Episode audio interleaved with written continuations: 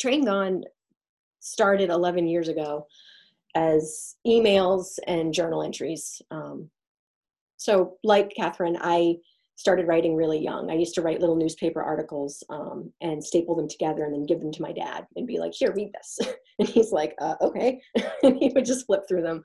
And then um, in eighth grade, I started writing a lot. I took a creative writing class, well, took up, but was enrolled in a creative writing class, and I wrote novellas, and they were always about heartbreak and loss and very S.E. Hinton style writing. Like I, I loved The Outsiders and everything about just, I, I don't know, I just felt like I could really relate to heartache and loss, even though I was what, 12, 13?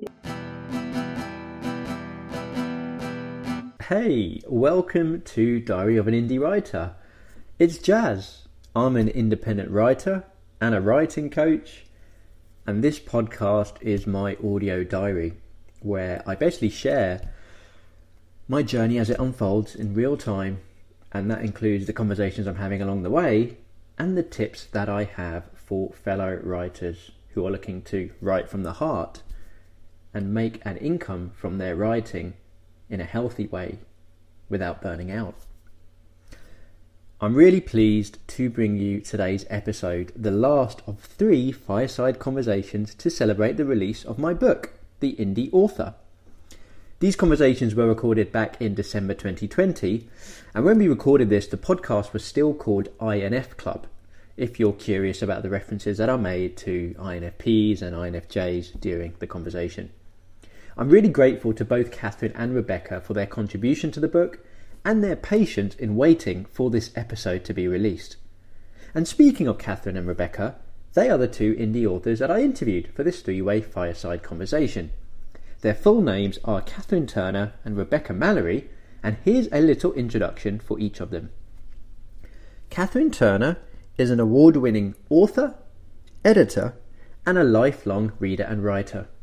She grew up in foster care from the age of eight and is passionate about improving the world through literature, empathy, and understanding. In addition to writing books, Katherine blogs about mental health, trauma, and the need for compassion on her website www.kturnerwrites.com. She lives in Northern Virginia with her husband, two children, and two playful kittens. Katherine also has two books, her first being Finding Annie, and the second of which has recently been released. It's a memoir called Resilient, and it was released last month on August the 31st, 2021. It's available in ebook, paperback, and hardback formats. And Rebekah Mallory, author of Train Gone, a Coda XJW memoir, is an INFJ, a coder, that's a child of deaf adults, turned nationally certified ASL interpreter, a bibliophile, logophile, writer, and doomsday cult survivor. She's drawn to Dark Souls, Misfits, Rebels, Outliers, The Misunderstood, and The Hardened because she believes those hard, rebel edges can be softened. She lives in the sticks of New Hampshire with her husband and two dogs, Liesel and Dexter. And Rebekah's book, Train Gone, which is an expression in American Sign Language meaning you missed out, is a unique life story where Rebekah straddles not only the everyday world and that of a doomsday cult, but also both the deaf and hearing world, being the first ex Jehovah's Witness CODA to publish her story. Train Gone is available in ebook and physical formats by visiting RebekahMallory.com. That's R E B E K A H Mallory.com. And onto today's conversation, some of the things we talk about include Katherine and Rebekah's writing processes for their books, their thoughts and feelings around marketing and how to do it in a way that feels more authentic. Katherine and Rebekah also talk about their books and the interplay between writing them and attending therapy. Both Katherine and Rebekah have attended therapy. And we talk about much more. Now, before we get started, I am so pleased slash nervous, but mostly really pleased and excited to tell you that the Indie Author, my book sharing the raw and honest stories of 50 self-published authors, is due to go on general sale as an ebook next week. That's Monday, the 27th of September 2021, if you're listening to this episode in real time. However, there will be an exclusive pre launch sale where the book will be available at a discounted price.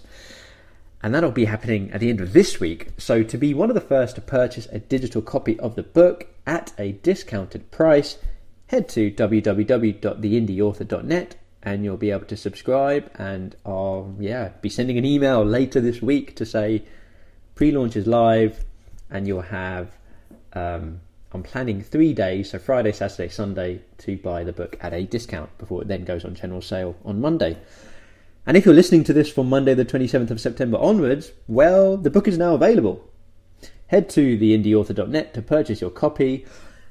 As I mentioned, I'm feeling pretty excited. I have to admit, it has been a long road. It's two years for this book, and I guess more than six years since I restarted my writing journey as an adult if you're listening and you've published a book before, I think you'll know how I feel. And if you've not published a book as yet, but you consider yourself a writer, or you dream of being an author, or you have a book that's just waiting to be written, I really hope the indie author helps you, inspires you, and nudges you along on your journey in just the way that you need. The 50 authors I interviewed are from different parts of the world, um, different backgrounds, but they're all regular people like you and I, you know, with day jobs and families and, you know, just normal lives. They've written fiction, memoir, poetry, non fiction, a combination, all manner of books. Some of them have just written the one book, others have written multiple books. But their stories will, I hope, in their variety, speak to you and help you if you're a writer, or if you're someone who hasn't quite given yourself the permission, perhaps, to call yourself a writer as yet. But if you have an interest in writing, I have a funny feeling that this book might speak to you. That is certainly my intention. Okay, deep breath. With all of that being said, I think it's about time to get started on today's episode. So here it is. This is the final of these three special fire, fireside conversations to celebrate the release of my book. This is Katherine Turner, Rebekah Mallory, and I in conversation. I hope you enjoy it. Uh, I've just hit record. I INFs together, yeah, like just magic tends to happen. Um, how, how did you guys first come across one another? I'm not sure. Something on Twitter, I think. Yeah, I, I, I thought think- it would be Twitter. Lauren probably shared something um, because I hadn't really been actively reaching out to anybody. I was just Yeah. staying in my own little bubble, like safe there. and then Katherine, you got in touch with me. I think I got an email from you, and I was like, "Oh my God, somebody likes my writing! Wow!" And as a stranger, That's right. Yeah, I had I had encountered you probably through something that Lauren posted, and I went to your website, and I liked what I was reading, and I couldn't find a sign up. Uh, I wanted to subscribe to your newsletter, and I remember I messaged you because I was like, I think this is probably weird. Who in the history of the planet asks to sign up for a newsletter? I would like to sign up, and I don't see how to. that's when I got to got with my my VA Heather, and I was like, um, "Are we supposed to do that?" She's like, "I asked you when we set everything up if you wanted to, and you said no." I'm like, "Well, I changed my mind." She's like, "I figured you would." what do I know? Ju- just so you know, you might have done it already, but um, on Zoom, at the top, if you click on um, gallery view, you can see like all three of us nicely on the screen without the little interchangey thing. oh wait, so where? Hold on. So it's an option if you prefer it. Upper right hand where it says speaker view, and then you can hit speaker view or gallery view or whatever. Oh, that's much better because it did keep Spotlight it was changing like repeatedly. Except yeah, as opposed to so you can just see I saw now. Um, I was thinking about this just really randomly. I don't know if you'll be as excited about me as I will, but you've both got K, the letter K in your first name, which I feel like is just a really rare letter to have in a first name. If you think about it, I don't know. I guess I don't know that many people with a K. that I was just honestly, I was like, before we jumped on the call, just thinking about what I was going to ask, and I was like, they've both got K's in their names, Katherine, Rebekah. That's not. That's quite a rare thing. I know I get annoyed when people are like, "Is it R E B E C C A?" I'm like, "Nope, Mhm. try again." We can't guess- find you in our system. I'm like, "There's a reason for that." Um, so I'm really excited to be doing this. So thank you both. It's really fun that you know each other as well. So this should just really be a really nice, nourishing conversation. Um, I guess to start things off, super low pressure because we're going to like talk about writing and your stuff throughout the course of this conversation. I think things will naturally come out. But if you'd like to maybe in turns share a few words about um, your books, um, some context. Katherine and Rebekah, I understand each of you um, so published and self-published your first books this year. Yep. Crazy pandemic year, and you know you made it something awesome. So huge congratulations!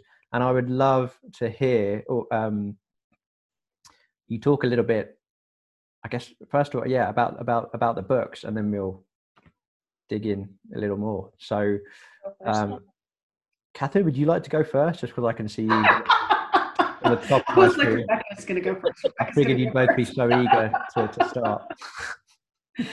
um, that's fine. My um, my book, I published it actually right after everything shut down from COVID. Hmm. Um, and it's called Finding Annie.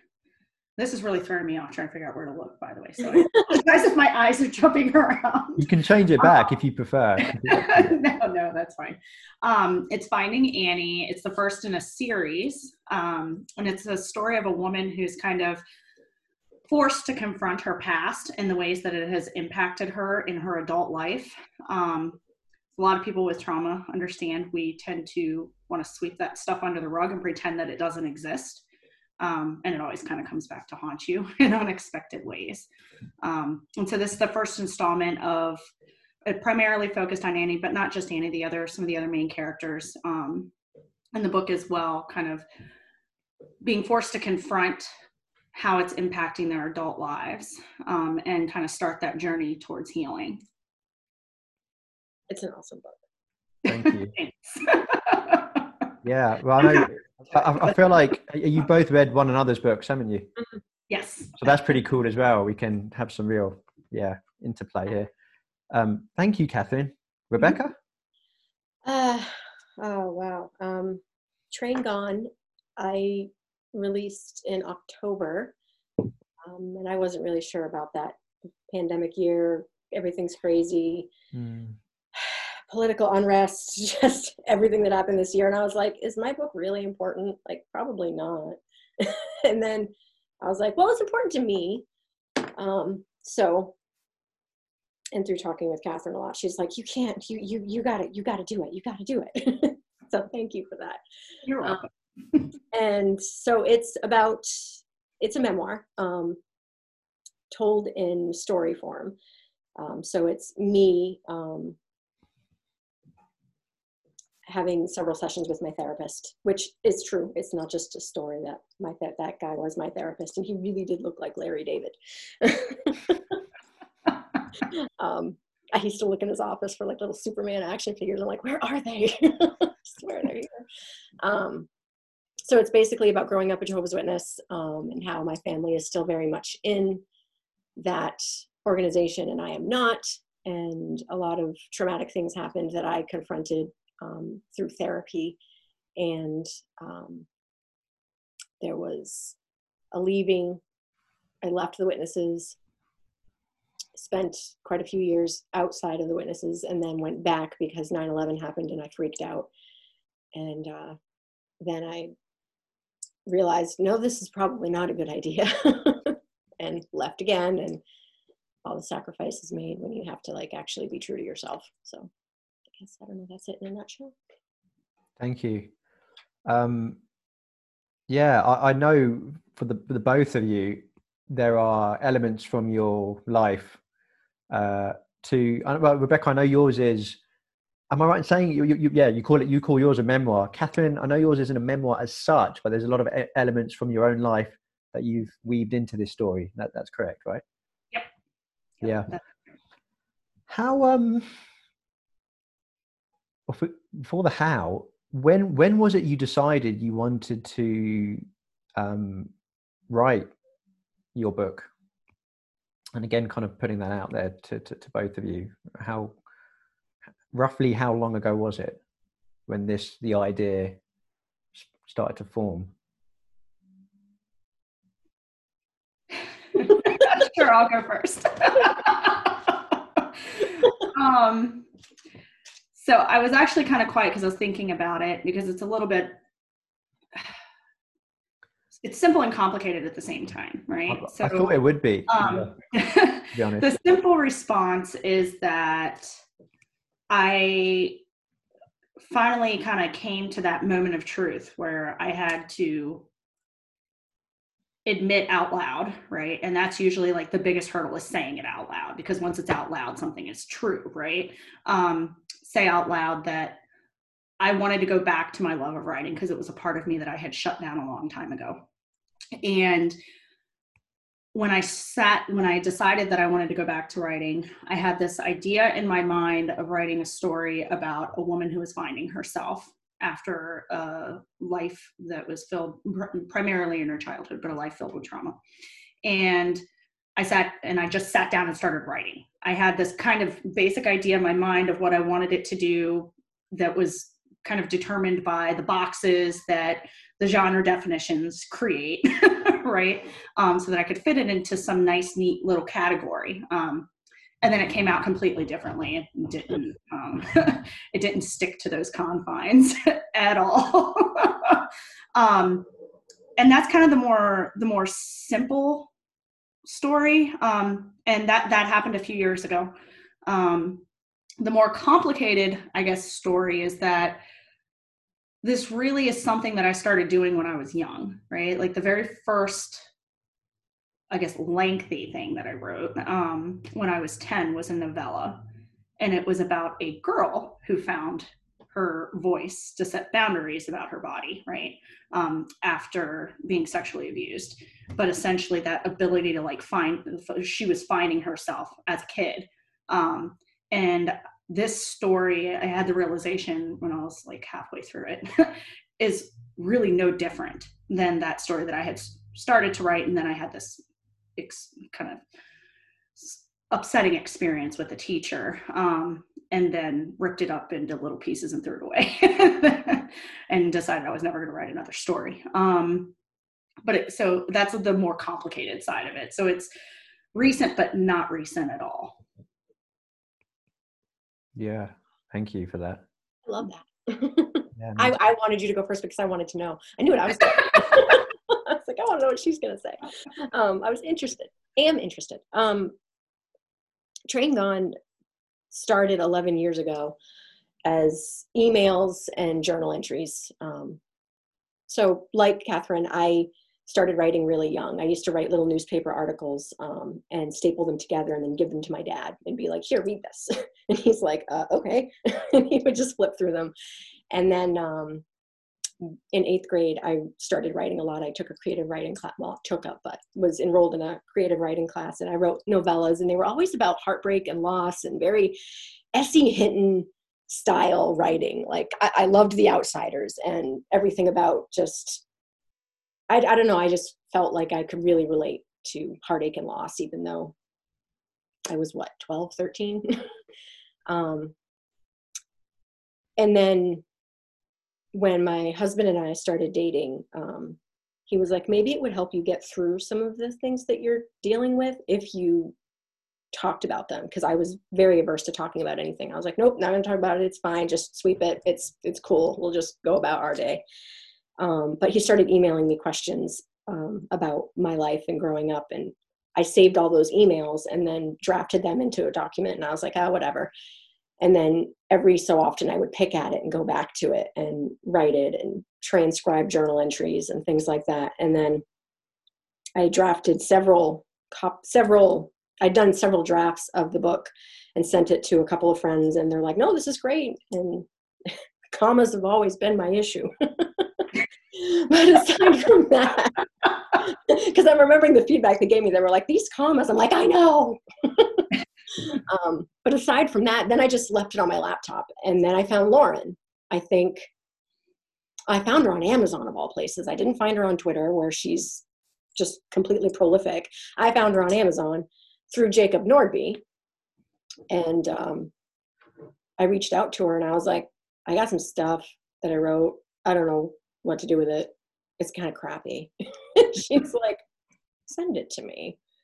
And then, so that was when I got in touch with Lauren the first time. I want to say it was 2018, the end of 2018. And um, every time I thought I was close to publishing it, I was like, oh, nope, that's not right.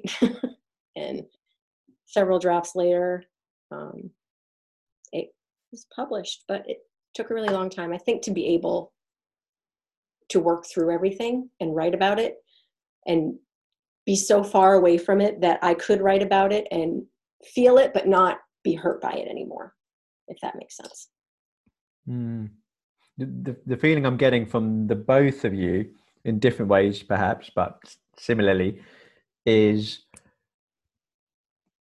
I think the the act of writing is a form of processing what has happened, um, which is is really valuable and and lovely in some ways, but in other ways, processing is, uh, gosh, a whirlwind of all sorts of stuff. Um, so it's like handle with care type situation, right? Yeah. Uh, and it's not like, um, I love how you both talk about writing novellas as kids. I remember doing like writing little stories, but I was like, actually, they were novellas. I sound, I sound like pretty professional writer kid when I when I talk myself as writing. I think we all were. yeah, I, I, guess yeah, they were novellas.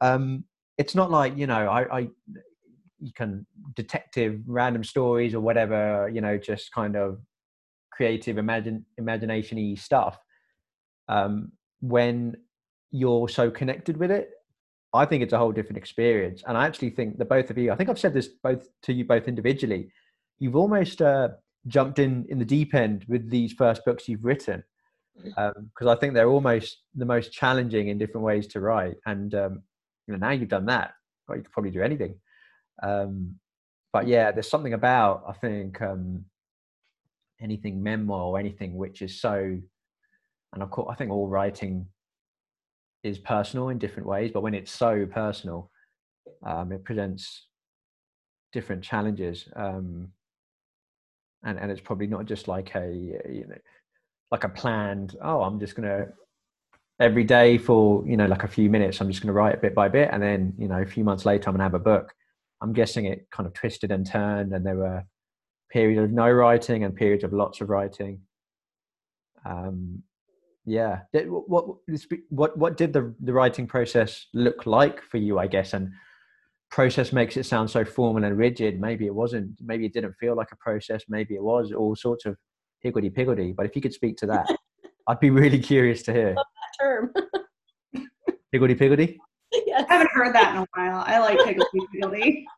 I'm trying to think of where that's from, whether that's Roald Dahl or Dr. Seuss or it's one of these authors where I first came across it. But yeah, I I, I like it as well. do you want me to go first this time, or do you want to go first? Totally up to you. I'll give you a minute to process if you want. Okay, sure. I know this one. The writing process was the question the writing what was the writing process like or yeah what what uh, what was the process like uh, you've you've said this is really what 10 11 years in the, in the making so what is it um, well if i'm going to be completely honest there was a lot of drinking yeah yeah for me for me personally at the time i mean i've definitely water or, or alcohol oh, no not water um, there was a lot of alcohol for me because I was like, oh my God, these things happen. And it wasn't until I put pen to paper or saw it in black and white on a computer screen and went, oh my God, like that happened. Mm. Um, you know, the saying, you can't make this stuff up. You really can't. Um, so for me, that was the beginning of the messy process. When I actually started to say, okay, no, I'm going to publish this and I want it to be out there, um, I used a lot of Lauren's methods actually. Um, her mosaic method helps me like tremendously. Um, I can't say enough good things about that. And it's a, definitely a feeling thing. So when I'm feeling a certain way about something, or I hear a song and it takes me back to 1993 and I'm like, ah, and I just get that like I, my whole body just reacts and if I feel like there's something that needs to be said, I'll write it in the notes section of my phone, on on paper, whatever, and then find a place to put it in there. And there might not be a good place for the whole thing, but there might be a little nugget that would work in a certain place of the book. Um, and I know that when I talked to Lauren about that, she's like, "Oh yeah, the mosaic method. It's awesome." And I'm like, "Yeah, because I can just write whatever I'm feeling at any given time and put it in there if it's if I feel I can use it." And music definitely helps my process um, when I need to go back to like a certain time and feel it in order to write it. Because I can't write if I don't feel. If I'm not feeling anything, nothing's gonna come out. Um, like yesterday, I realized that I got to the end of my sequel and was like, okay, I need to wrap this up in a way, but that got me too thinky and that doesn't work for me. I have to feel it. So I'm like, well, I'm going to set it aside and maybe just listen to some music or maybe just chill and see what comes up. But usually I'll, I also look at pictures. I look at old photos. Those help too. So anything that really helps you get into that uh, emotional, feely space, it sounds like. Yep. Feely. I have to be feely. I can't be thinky. Yeah, we um, like those uh, terms. I think yeah, we we've talked about Lauren a couple of times. We'll we'll talk about Lauren Sapala, and we'll definitely share her details for anyone who hasn't come across Lauren. I think uh, in, in INF Club, most people have have have, or a lot of people have heard of her. Uh, it feels like because of the work that she's done. It is awesome. Um, did you mentioned um, coming across her and reaching out to her in 2018? Mm-hmm. Um, from that moment onwards, did anything change in relation to your writing process? Was it was it honed? Can, can you... Um, yeah, I I had a new focus. She taught me how to find the themes that I was writing about. She's like, the themes for your book are abandonment, betrayal, loss, all those horrible things. I'm like, oh, that's great. Um, but it helped to know, you know, she's like, so you need to keep things in that in that theme. Um, there were a lot of things I didn't write about, good things, but they didn't go along with the theme of the book. And not to say that the things that I wrote about didn't happen or that I fabricated any of it. They indeed did happen, but it it didn't mesh well if I had put in a lot of the good memories. That will be saved for another time. That's actually going to be later on down. That's going to be the threequel which whatever you call it, the third one, the third installment. The threequel, I love that. Threequel. I don't know what you call it, but I was like, I saw that online. I'm like, okay, that works. Threequel. It's kind of cute, but I don't know if it's accurate. Um, because those memories have surfaced a lot more since I was an adult. At, at the time of the the time period that I wrote for Train Gone, those memories weren't a part of my everyday because I was living to I don't even know what the word is, but that was not in a place to remember anything good, if that makes sense. Mm-hmm. So, um, but Lauren, yeah, she definitely taught me to kind of zero in on some themes, and she basically gave me the confidence. Um, she was like, "This is not crap. this is really, really good." And um, because I had reached out to other people, and I didn't hear a peep from anyone, friends that were writers, people I've known for years, and they're like, yeah, no, I don't know what to tell you. And I'm like, um, okay. so I felt, wow, my writing's maybe it is kind of crappy. But then Lauren was like, uh, no. So, yeah. Yes, it sounds like she she told you what you needed. She gave you what you needed in that moment, right? Mm-hmm. Um, She's still good at that. She's still really good at that. yeah, yeah, yeah. She really, yeah. She what uh, we would, yeah, we would, we were talking about this on one about on. Uh, I think I maybe the last conversation that we had. Her, like she was like, her, my thing is um, just seeing the potential in in others, and and she her she, she especially is drawn to like artisans and creatives and that sort of thing. Um, before before we move on to Katherine, there was something else I wanted to ask, which both of you have kind of touched on. Rebekah, you talked about themes. Mm-hmm. Katherine, mm-hmm. you, you, mentioned genres. Um, and I feel like it's, it's important to, to talk about genres because um, do I think we're, we're, we're, led to think that, you know, we, we have to write for a genre. Um, but I know in some ways that can, that can for some writers feel restrictive um, and almost take you into like thinking and rationalizing over writing from more of a real authentic felt place. Um, what what was that what was that like like for you? Did you was it more themes that you had in mind? Did you did you have a did you hold a genre there? Like what uh what, what was that like for you? Kind of thinking about genres and themes or did you even think about it whilst you were writing me or no you're asking Katherine the both I was going to ask. sorry the both of you yeah you can't tell who i'm looking at i'm I know. I was like, I wonder where I am on his screen. I see his eyes going down. And yeah you're, you're, you're, you're top left Rebekah's bottom i'm top right um, I don't mind answering this one first. go for it. You took the last one. Um, so when I decided that I wanted to start writing again, the first thing I did was some research. Um, I'm learning that I'm less like this naturally. It was more kind of uh, something that was born out of a traumatic childhood and trying to find control. But I'm very organized and type A. And so the first thing I did was research. I was like, I have to do research before before I do anything else. I also in my firm I do a lot with corporate communications, and so everything's very kind of prescribed and rigid. So the idea of doing some research first was familiar to me. Um, and everything I read was for basically said that unpublished authors need to stick within a very strictly defined genre Mhm. because people are less accept willing to accept people crossing genres if they're new Mhm. right if they haven't proven themselves yet so since i was starting with fiction instead of nonfiction i was like okay i know that i want to put something in here about love and the role of love to help you kind of to heal and learn to love yourself because i think that's really important and it's a big theme in my own in my life like in real life um, so I decided it had to be romance because there wasn't really anything else that you could put a love story in that was acceptable. Nobody wanted to see a love story in romance, or if it wasn't in a romance. So I read a lot about like the uh, what you needed to have and how many story beats and where everything occurs. Um, and I tried to force this the the kind of nebulous story I had in my mind to fit those? Predefined um, predefined uh, categories, like for each section of the book. And then I started writing, and it was nothing like that. So I um, I couldn't I couldn't write according to what I felt like I was supposed to. I just couldn't do it.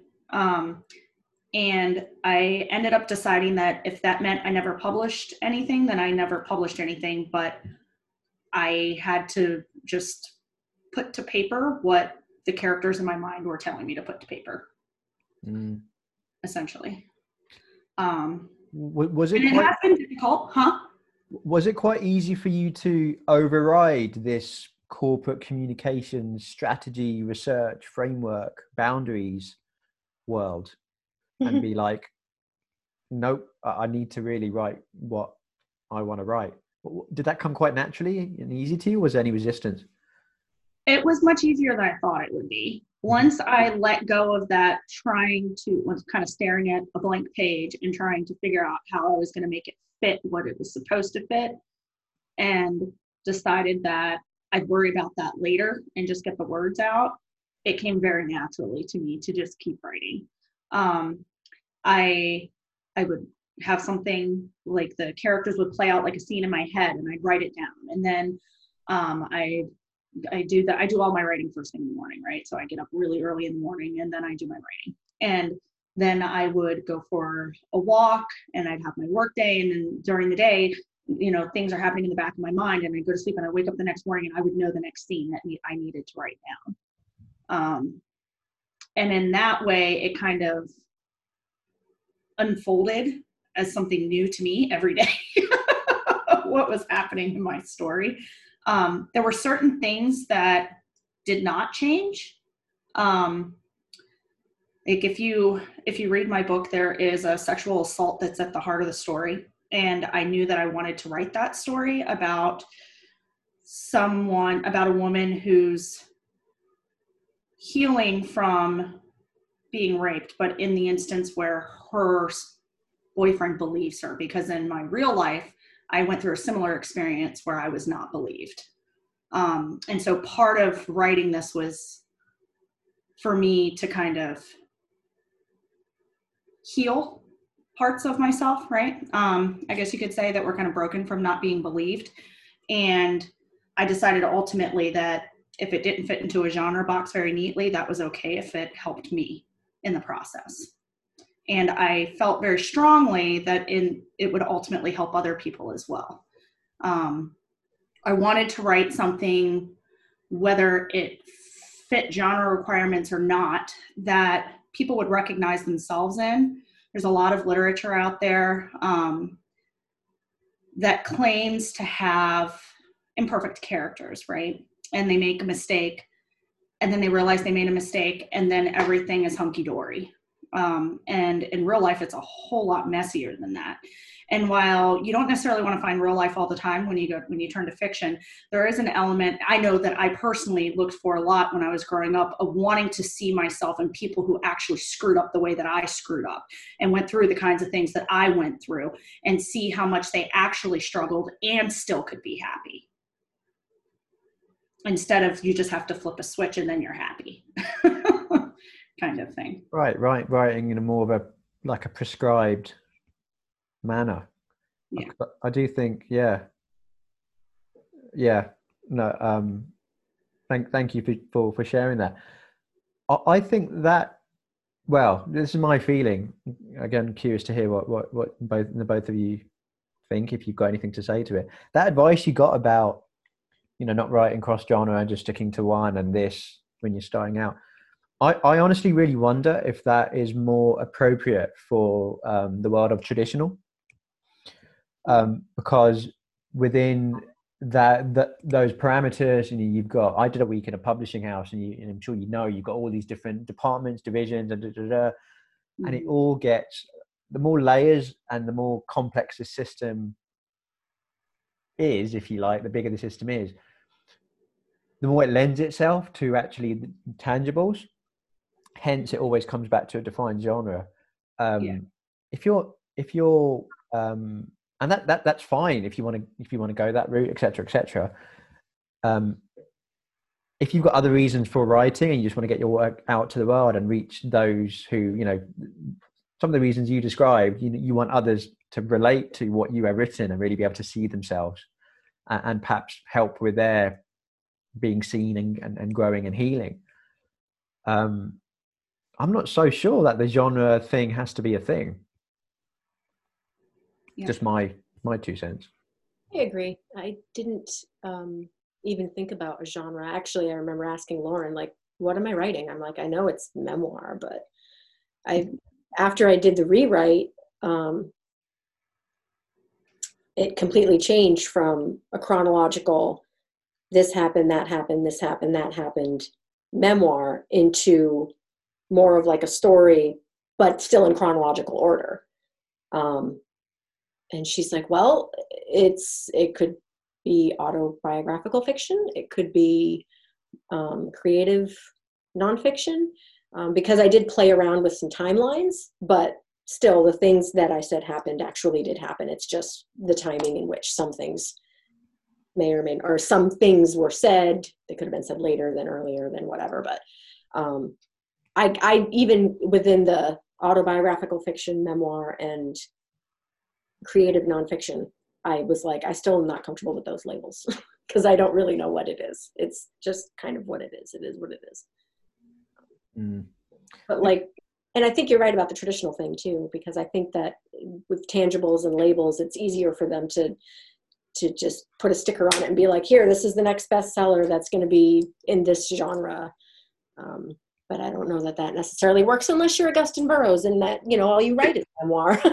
which I love him, but it's all he wrote. I think that having those clearly defined labels makes traditional marketing easier, right? Right. This is you know, like and when you think about like bookstores, it's all broken down by those traditional genre labels, right? Right. Otherwise, you would just have. Otherwise, you just have a bunch of names and a bunch of book titles, and it's like, here's the store, go and browse, and it would just be really random. Yeah. yeah. I, I, know I hated having to choose genre when I when I published on Amazon. I was like, oh, well, you don't have anything for deaf and hard of hearing. Like you don't have a, a section for CODAs. You don't that and I even emailed them and they're like, yep, we don't have it, sorry. And I was like, well, there's a whole group of people out there that will probably look in that category, just FYI. um, yeah. But yeah, I was like, um, cult? I don't know.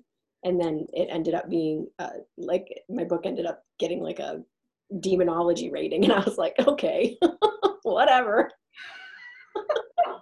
What what what what's one of those? it, it was it was rated um number one in occult cult themes and demonism. And i was like okay i didn't talk about demonism in the book but sure whatever amazon. You go ahead and label whatever you need to label. But yeah oh that's uh that's funny. it's unfortunate they put those together because i'd imagine yours was more cult themes as opposed yeah. to demonism but they just yeah. put them put them together. And they're funny. They're weird thing labels. I'm um. It's like yeah, like we're just too. I think we're just too nuanced and complex to. And I'm like, but I'm not just that. I'm this, and this, this, and this, and then I'll change my mind another day. I'll feel like something else. Honestly, I'm I'm like I I change my Twitter bio regular like way too regularly. I'm like, no, I think it needs to be that. I'm just going to play around. it's a nightmare and again, when it's something which uh, is your story, like right, this is your yeah. story. You've told your story, like story of you. Yeah, like, like saying, "What genre am I?" Exactly. Am I, am I one or two genres? Like, no. Like, I'm. There's the whole. Yeah, it doesn't doesn't feel like it works like that. Yeah, I don't like being boxed in either. I mean, I I definitely relate to the say the INFJ label, but I don't necessarily feel boxed in by that. Right. like it, it, was actually freeing to me when I found out that I was an INFJ because now I'm like, oh, that explains so much. Yeah. but but that one that I didn't feel boxed in by that. But trying to put my book and my life into a into a, a into a category, I didn't like it at all. Mm. Um, I'm trying to remember did, Katherine, did, did, did, did the both of you answer the last question I asked? I can't even remember the last question I asked. Was the processing, the writing process? Yes. Katherine did not. I did. wow. Rebekah, I was like, what was the last sure. question? I have to remember stuff like that. My like, Katherine, don't worry. I got this one. I'll, I'll, give you a couple of minutes to think about it. Like, well, you're still going to answer it. You're not going to get away. um, well, I think I talked about it a little bit. Um, yeah, you did. Unintentionally, right. but I talked about it a little bit. Um, that for, and I would like to say that the writing process is different for different books to some extent, right? So, in contrast to what Rebekah was talking about with the mo- kind of the mosaic process that she used with writing Train Gone, with Finding Annie, it was kind of like this daily download of what's happening with the characters. And um, I just wrote whatever, you know, whatever the characters were telling me I needed to write about what was happening. And um, I actually ended up with drafts for six books before I stopped, before the story was stopped in my mind. And it wasn't even over then. I ended up doing parts of a seventh, and that will be the last book in that series. um, but that, the, I guess, from so many years of not writing, combined with having found a method that really worked for me for writing the story, like not trying to put it into any box and just writing whatever you know whatever scene comes up and then making sure that I allow myself to have that time like when I go for a walk that is meditate very meditative for me right? Like my mind can just kind of be open and free and think think about what it wants to think about um and kind of lift off the worries of the day um so to speak.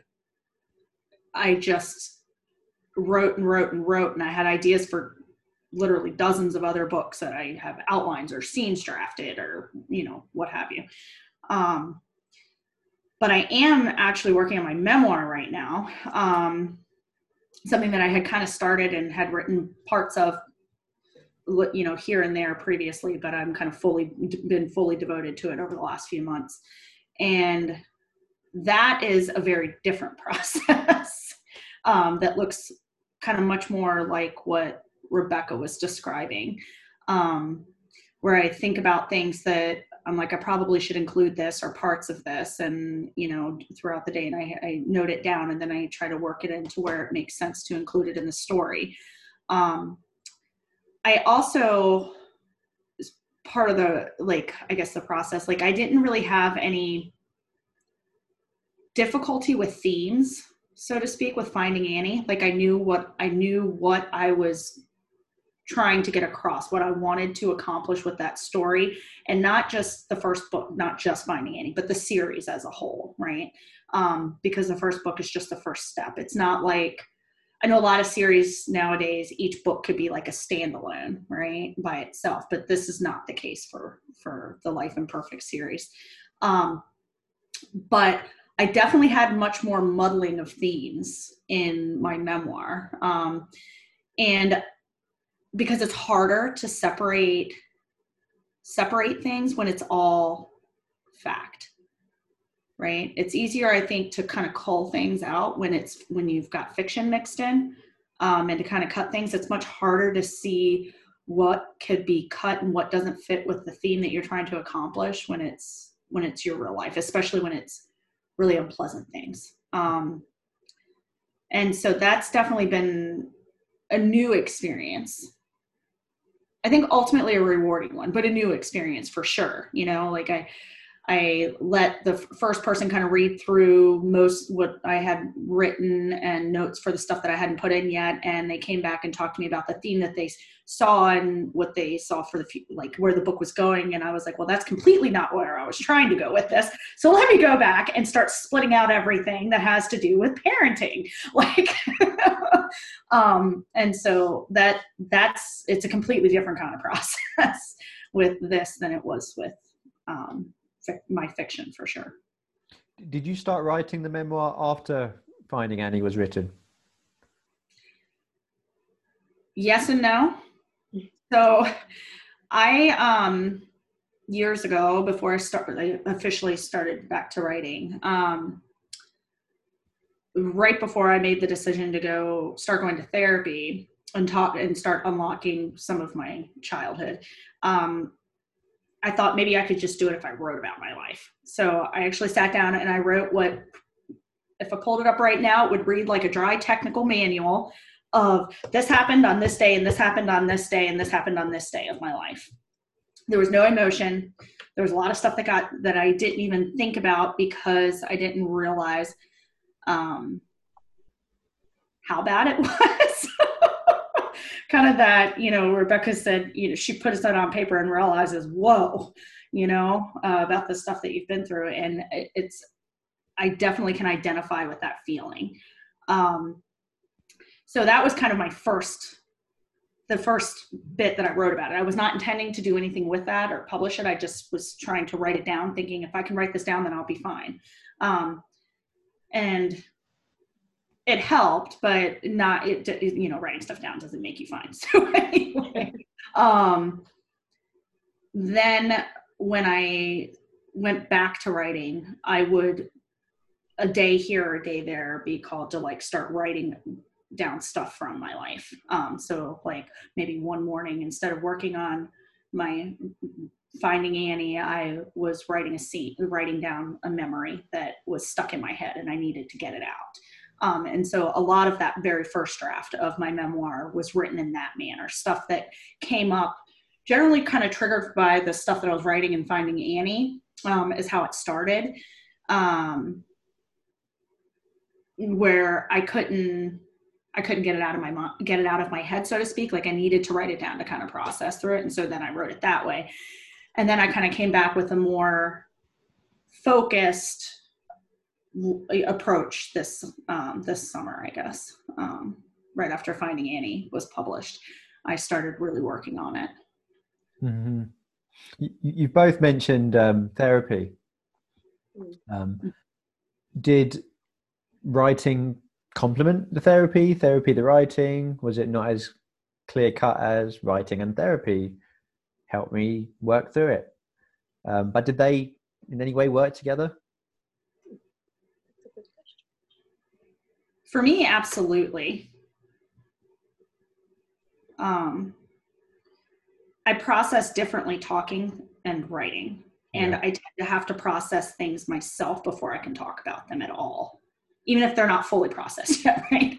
Um, so writing about them definitely helps me significantly, and then I would. I, I could write about something and then I'd be talking to my therapist about it afterwards. And then I'd go back and I'd realize I still have almost no emotion in here. So let me try to fix this, you know, because you got to go back and relive those things. And that's really hard to do. Mm-hmm. Um, and so each pass, relive a little bit more, talk to my therapist.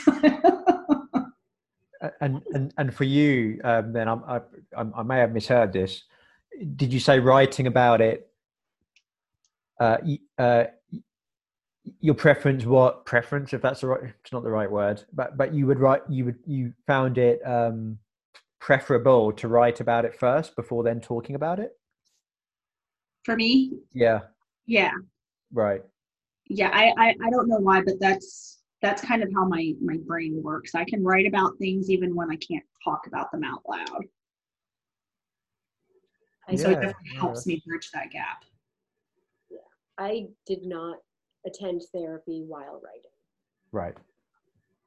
That my train gone ended, I was going to put a year on it, ended in 2007. That's where that book cuts off. Um, so I basically had to remember all the things that Joel and I talked about in order to write about it. And then I think for me, I, I take forever and a day. I don't know about you guys. I take forever and a day to process anything. It'll probably take me a week just to process this call. as good as it is, it'll I'll probably still be thinking about it like a week from now. But like as far as therapy goes, I, I think having all that time to really think about it, and there were some things that I didn't even realize until writing the book that I was like, oh my God, I don't even think Joel and I uncovered that at all. I think I just I just opened the can of worms that time. And so I've tried to go to therapy since Joel, but nobody really holds a candle to him. He was pretty awesome. So I've tried and I'm just I'm very like he's on a pedestal way up here and everybody else is just kind of like I mean they're good, but they're not for me. So I haven't been to therapy really since Joel, and that was like I said around 2007, 2008 ish. So for me, I had the therapy. I didn't write at all during that time. Actually, I was drafting um, book and record reviews. I thought I was going to be an editor of Rolling Stone at one point. I, that was something I wanted to do. Um, but no, for me, it was therapy first, and then I wrote about it like way after. So actually, Katherine, you're that sounds really awesome to be able to like write about it, talk to your therapist about it, write about it, talk to your therapist about it. That sounds really nice. It's funny. It's um it's almost like talking to my therapist about it c- cements what I fig- what I figured out, like the links that I made, and she sometimes is like, "I'm not sure why you come and talk to me. you figured it out. but it wasn't like that at the beginning. At the beginning, I needed a lot of help to figure out how to start, how to open doors that I thought would never open again. So, um, but they definitely have complemented one another. That is pretty awesome. What an incredible compliment to receive from your therapist. Yeah. I don't know. I was, I was a little confused. I was like, But uh, yeah, but I mean, clearly there's been like a yeah, a lot of self awareness and connect that's taken place, and you know, even hearing you talking about getting in touch with the feelings and being like, okay, I want to. Part of this process is is I know it's it's the difficult part, which is getting in touch with the feelings around it. Um, yeah, that's incredible. Uh, um, incredible transformation. It sounds like. Yeah. Yeah. And your therapist obviously knows that you're writing a book about. she must know. She's got she's got yeah, she's got that figured out. Um, gosh, I, I want to ask you, both of you next, about that thing that we all love doing as creatives, as writers marketing. Mm. Dun, dun, dun. I hear the Jaws theme in my head. as if the writing wasn't hard enough, right? Years in the making, it sounds like your books. And then um, you're like, yeah, I guess the marketing around it. I guess with that question, though, I do have to ask um, do it's assumed that marketing is a, is, is a thing and of course you know you want it's nice for people to read your book but i know people have different aspirations for their writing. Um how did you how much did you care about marketing? How much when did you start thinking about it whatever is coming up for you right now when i say that word i would love to hear thoughts In one um, in, in one word oh, Ew. I know you- I know you- I know you'd love that Rebekah. Ew. Is that what you said? Ew. Ew. okay one word let's do one word Katherine what's your one word I have to go with ew as well. Ew as well. Double I know it sounds unoriginal, but it's true. um uh, were you first of all were you even thinking about marketing as a thing before you had your work your your your book the book finished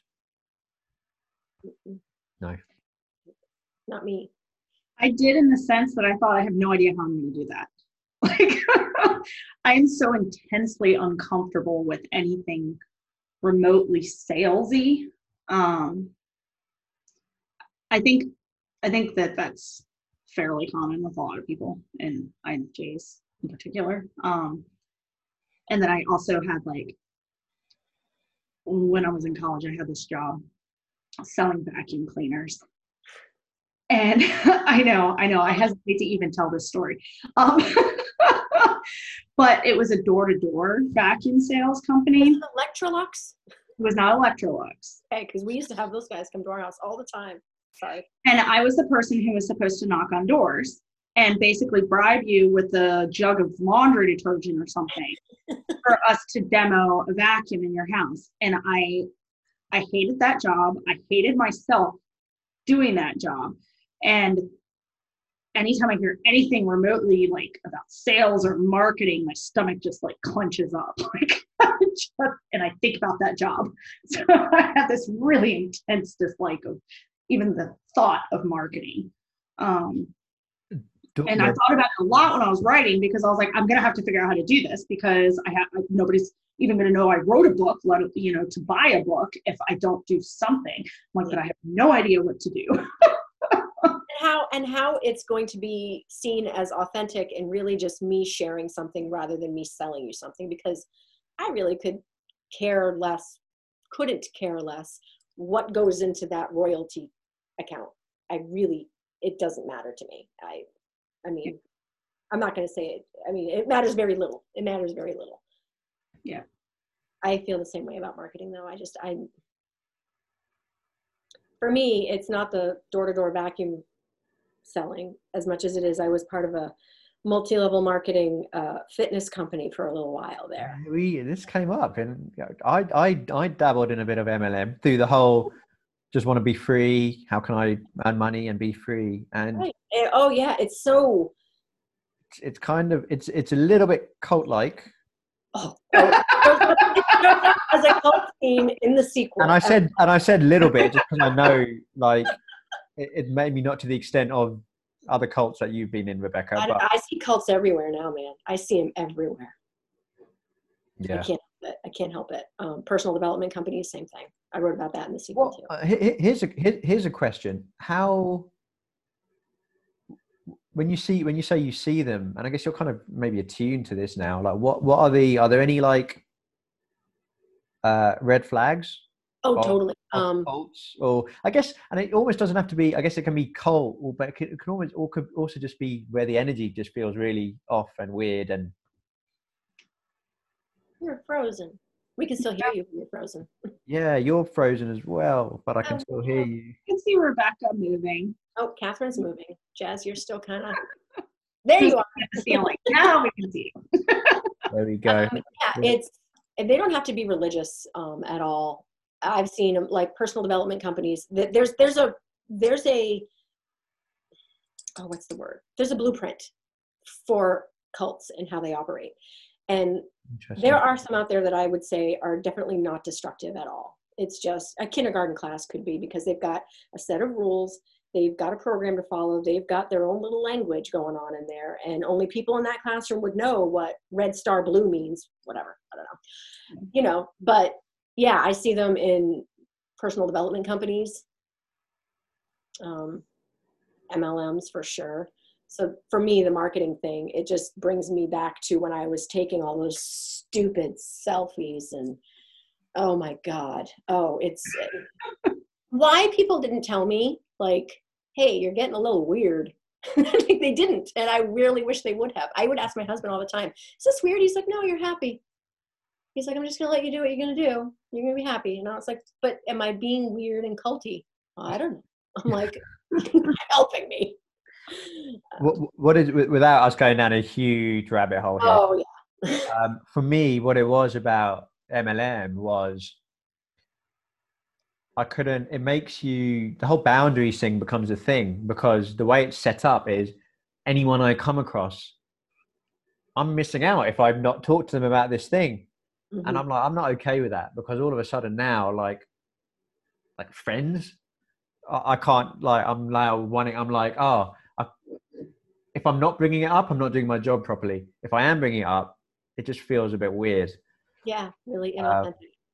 Yeah, and authentic. I, I I also think as well. I don't know about again the two of you, but I try and create some um, distance between my writing and the marketing of said writing, um, because again I find that um, I need to be in that kind of felt authentic space, and if I'm thinking about, I guess more in that rational frame, who is going to go to, and I guess the, the judgment that's going to come with that it kind of tarnishes the process for me.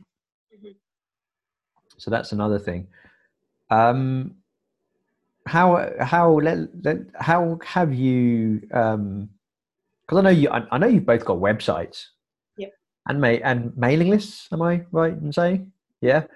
So how um how how have you both gone about marketing in a way that feels a little bit more like you. And like I say, I, it doesn't have to be a huge, big outline strategy because we've already said it's not our favorite thing. But uh, what have you have you found any ways in which it has helped you to, in, in which um, you are able to do it more authentically? Because, it, like like you say, a lot of people listening to this, I think, will have the very same struggles. It's funny that you mention it because I was drafting up an email for my mailing list just before this call about because I know that with KDP Select, there's the countdown sales and all of that stuff. I don't really know how to work that, so I'm gonna probably just kind of figure my way through it. But mm-hmm. I was just saying, I actually, I was just being really honest. I woke up this morning and I was like, well, I really miss the 90s. I don't know why, but I do. and so I started writing about that. I was like, um, and then it naturally went into some of the things that were in my book. And then I just naturally threw a link in there. It's like, if you don't have it, cool. I'm going to be doing a little two day sale on it. And on these dates, it's in draft. I haven't sent anything yet. And uh, buy it for somebody else, ignore this email. I mean, I, I just try to be as chill and nonchalant as possible because I really don't like the marketing thing. But um, yeah. it's it's um it, feel, it feels like sh- uh, showing not telling seems Yeah. to feel more nice and and actually and integrating it into like your natural newsletter or stuff Mhm. as much as you can um and i'm not I've, I've seen i've seen you do that really nicely on your on your newsletter um talk about different things so i think for us it feels better for us to not um constantly be be building up or sending you know buy my thing buy my thing. But actually um yeah the, the way i see it is um in an ideal world you know i might be tucked away and not even have to worry about it. But i'm i also know that i'm i'm i'm a i'm an i i'm a, a huge infp idealist. And unfortunately i don't live in that sort of realm so what i've had to what i've had to say to myself instead is i have to i have to show up with my energy um, the energy I put out uh, will be received by the right people, but they're not going to come if there's no energy out there to be received. So that's where I try and um, yeah, just kind of just just just show up and be myself and um, I, I, you know as you know there's there's so, so many different things this stuff doesn't this stuff doesn't happen overnight and we live in this world where you know likes and clicks and all this stuff. Mm-hmm. and yeah you know i try and hold on to those moments. One of you mentioned this earlier i forget which one of you was. Um i feel like for a lot of us um just those single readers mean such a lot uh, you know, Rebekah, you said, you know, Katherine said, you know, I want to follow, I want to follow your, I want to follow your blog. Can I subscribe? um, and really, I think just to hold on to those messages that we, that we, the evidence that we get that there is someone like an actual human soul who has gained value and nourishment from our work. Um, maybe, maybe, maybe that's it. Um, because yeah, the, the like I said, the marketing thing is a, is a tricky one for a lot of us, and it's a uh, it's just an ongoing thing to be managed, isn't it? Yeah. Do you have any marketing tips, Katherine? Yeah, Katherine. no. no. I don't even really have a newsletter yet. I know bad confession to make, but um, I mean, I have a mailing list, and I well, I hesitate to say this because I might not meet my own deadline, but I was hoping by the end of the year, um, maybe it'll be the first quarter of next year, mm-hmm. to launch an actual newsletter. Um, to date, there's just there's an email notification when I have a new blog post that goes out to folks, but I want to shift away from that and more into like a periodic newsletter. I'm not sure of the cadence yet, um, but I, I I want to do that. I I am not there yet. Um, but for marketing i don't i don't know. I got on so I, I the first thing i did was i was like i have to have social media accounts. And i i, I don't do social media like oh. i just don't. But i think i have to right? If i'm going to be an indie author i need to have social media accounts. So i mm-hmm. created uh, the first one i did was facebook because i have a personal facebook account that i barely do anything with. Um, in fact my sister set it up like 15 years ago because she said I needed one. And I was like, I don't know what this is. but um, I created a Facebook account and then, you know, a, another struggle for indie authors, like couldn't get my family to follow me on it. So your own family won't follow you. Damn. I know, I know. They're also the ones who haven't left reviews, but anyway, that's a different topic. Um, so let me get started there. your, your, book was great, but you, I just keep forgetting to post the review. Um, but, but um, the next thing I did was Twitter, and man, Twitter confused me. I mean, like totally confused me. First, you have like the the limit, the character limit, I'm like, how do you say anything in that character limit? be funny and be me in, tw- in 260 characters. And then, and then all of a sudden, like there are people I've never heard of following me, and everybody expects you to follow them back. And I was kind of like doing that for a little while, trying to figure out what's going on. And I'm like, I don't want to do this. Yeah. Um, and so I eventually kind of stopped.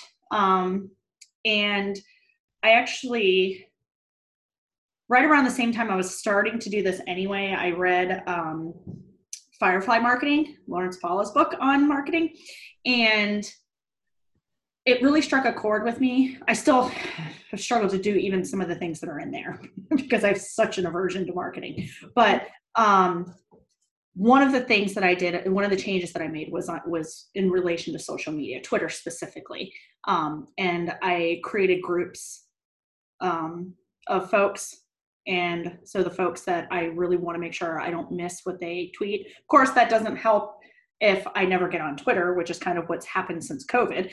But um, I I did that so that I could make sure that I could see the things that I really really wanted to see, um, and by the people that I really looked up to and wanted to hear what they had to say, and I retweet is mostly I, I, do a lot of retweeting retweeting things that i believe in um, and that i think there's value in other people reading mm-hmm. um, and what i noticed like i said i'm not really very active on twitter right now like i it's just social media just feels like too much with everything else that's going on mm-hmm. um, but what i noticed happening was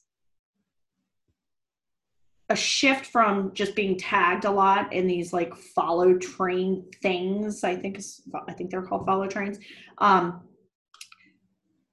that people were actually going to my website and reading things and then maybe tweeting about something that I read or you know retweeting something that I said. Um, and while the growth in like followers and that kind of stuff is fairly slow I like it a lot better because it's authentic. Um, and it's the same kind of thing on Instagram, um, which I ended up uh, creating an Instagram account too. and I'm I'm more active on there than I am on Twitter, but um, it's it's a sl- it's slow going. But I think that there's when you are authentically interacting with other people you begin to bring some of that back to you right? Um,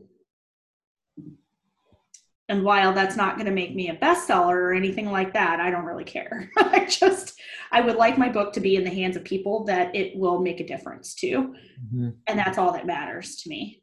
Um, or it's the most important thing i guess is really what i should say. It's the most important thing to me. Um, and i think that little by little i'll get there by just interacting with people the way that I would if I met them in real life.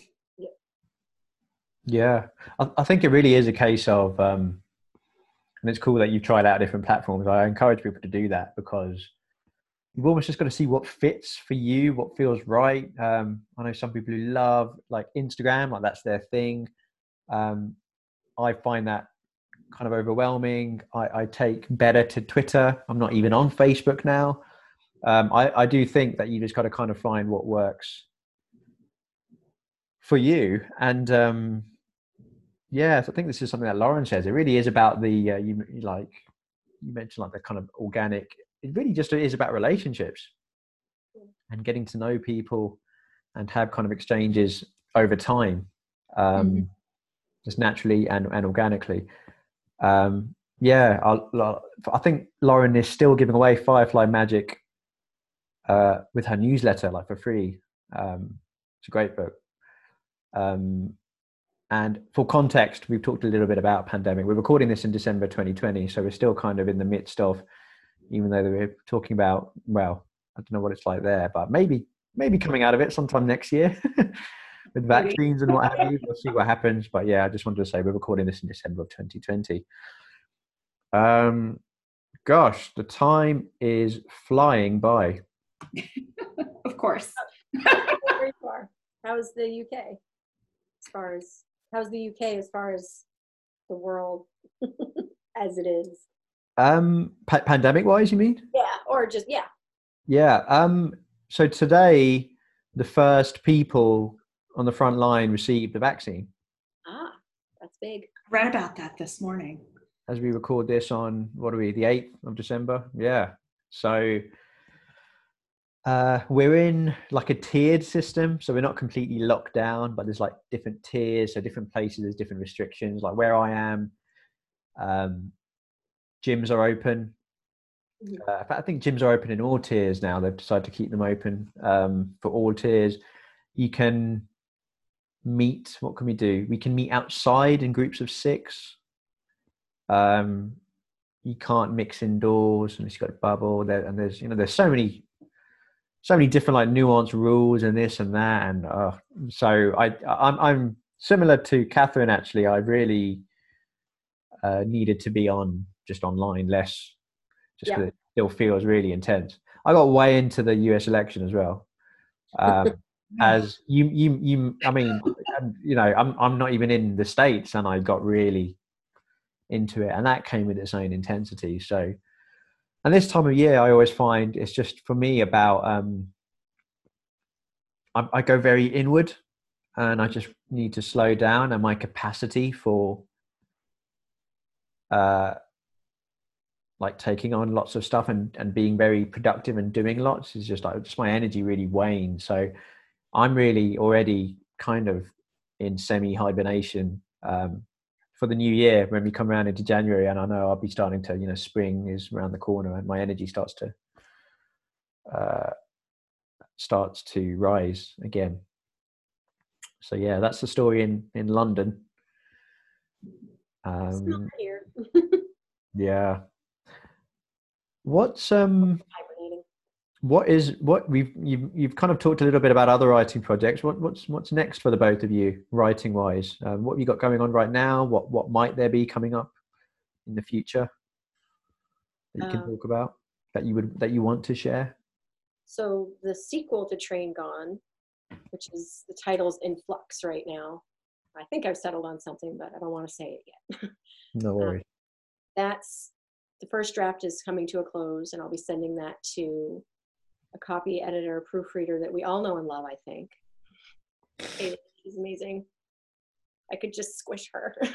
um, and I was going to end it there and then work on some other ideas that I had. I was I had some fiction that I played with a couple years ago, and I've got some characters that are like, "Hey, we're still here." Um, but then the sequel turned into a three part because I was like, oh, there's more.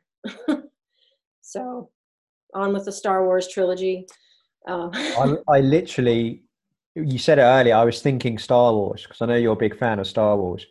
And there's something about trilogies, right? But I'm sure you've asked yourself about. I didn't even I didn't know about the tattoo actually that you've just.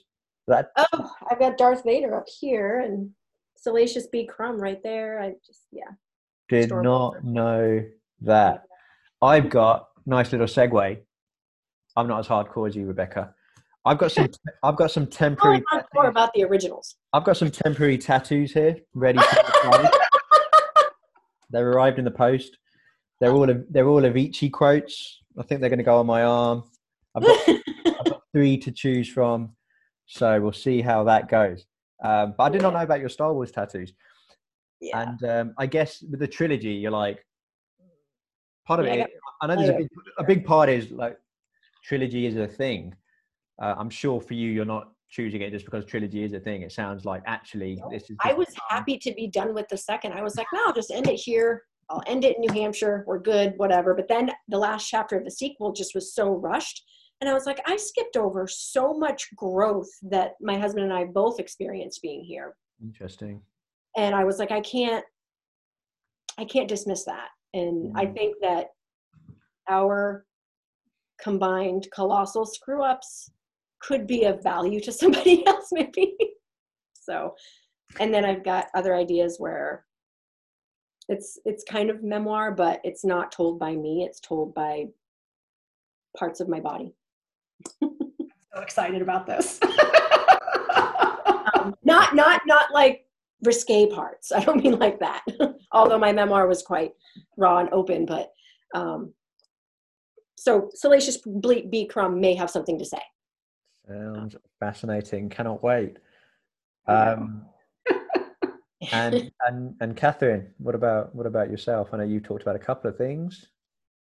So I may capital letters italicize that may have three projects that come out next year. Um, so I have uh, that I'll be returning to soon. Um, the next book in the Life Imperfect series, so the book that comes after Finding Annie. Um, and then that has had some that's had some editing rounds done, but it's just not it's not there yet for publication. Um, then my first memoir that I'm working on, Resilient. Um, it's the title. That um, will hopefully be the first the first thing that comes out. Um, and then I have another project that's a it's a little bit different, um, but I had some really positive feedback uh, when I kind of pitched the idea to some folks. Um, there would be first volume in what will be at least two books, maybe three, um, and it'll be anthology style but I don't want to really give too much else away about it. It's a little bit different, nonfiction. Um, but I have never encountered something like this, so hopefully there's some excitement for it when I when I am ready to talk a little more about it. It does sound intriguing. My curiosity's peaked. Yay! Me too. Was that was there a third as well that you? That, That was the the third. third. Okay. Uh, there's the next fiction novel that's in the Life Imperfect series comes after Finding Annie. Mhm. Um, the next installment in hers and Rob's story. The my first memoir, Resilient, Right. Yeah. Yeah. and the new book, which I I could go ahead and give the title because I already have the title, but um, it's called Fantasies, and this is not sexual fantasies, just to clarify. Body parts, fantasies. yeah. Fantasy is Volume One through my eyes is what it's the title. So Cool. and that's something I've been kind of working on in bits and pieces for a while too. Well, that sounds really exciting. And um, I also want to ask, um, where but Rebekah, you mentioned copy editor, proofreader. Um, who who who was that that you're? referring? Baker, Kaylee Baker. Oh, I don't know. I don't know Kaylee Baker. She, she Lauren referred me to her, and she's. Cool. she's another she's an INFJ, so she's she's very much like she she treats what she's reading and proofreading and copy editing as it was her own child. She's just so amazing with the feedback and the suggestions. She's just and she's just the cutest thing ever. We would, we would definitely share her details. Um, where can folks listening to this, watching this, find you both online? Rebekah. Oh, RebekahMallory.com. R E B E K A H M Y. Mallory.com and Katherine. KTurnerWrites.com. KTurnerWright.com. Yep, and Um, on, go ahead. Sorry. I was just gonna say, and on social media, it's at K Turner Writes for whichever platform. So Facebook, Twitter, or Instagram, it's the same You've username. got your branding on point. You got all of them. It makes my life so much easier. It really does. There's that. There's that thing where you think of like a name and you're like, oh, it's been taken. I'm gonna have to think of something else. My life is over. Uh, it's nice when it all uh, syncs up. I hadn't even thought to do that. See? I know you're. I know you're on Twitter, Rebekah, and I believe Instagram. Yes, and Facebook too. And, and the funny thing is, is Facebook is my least favorite and the one that I dread going on. But Mhm. that's the one I seem to get the most. People are all over my my stuff that I post. I'm just like, oh, okay. We'll, we'll, we'll share the links. Do you want to quickly say the the handle? So, see, I don't have the. So the handle for Twitter is uh, at Reb Writes Wrongs, I love that. and um, Instagram is at underscore just underscore Rebekah underscore. See now I've got to change this. and then Facebook, I have no idea. I at I think it's Rebekah dot Mallory nine nine or something weird like that. I don't know whatever it And is. again, well, in, in the notes, we'll we'll have all the we'll have all the links. there. And the Um, website actually has the links. It has them all on there on your website. Yeah, go to so um, kturnerwrites.com and rebekahmallory.com. Thank you both so much for this and just like being so open and so honest and just so awesome and so fun to talk to. Um, I do have to say, both of you have um, contributed to the indie author. I interviewed you both. Um, you've also written uh, little uh, extra chapters about your writing journey. So um, thank you both for doing that. And yeah, anyone listening to this, um, I'd encourage you to check both Katherine and Rebekah out. They are both awesome. And um, yeah, this has been so fun. Thank you. Thank you. okay. I hope you enjoyed this episode of Diary of an Indie Writer. As you might know already, I'm a writer and a writing coach, sharing my journey as an independent artist as it unfolds. If you're enjoying the podcast, you might also wish to check out my blog by visiting www.indiewriter.net. That's indiewriter.net. Thanks so much for being here and for accompanying me on this journey. I really appreciate it, and I hope to see you again here soon.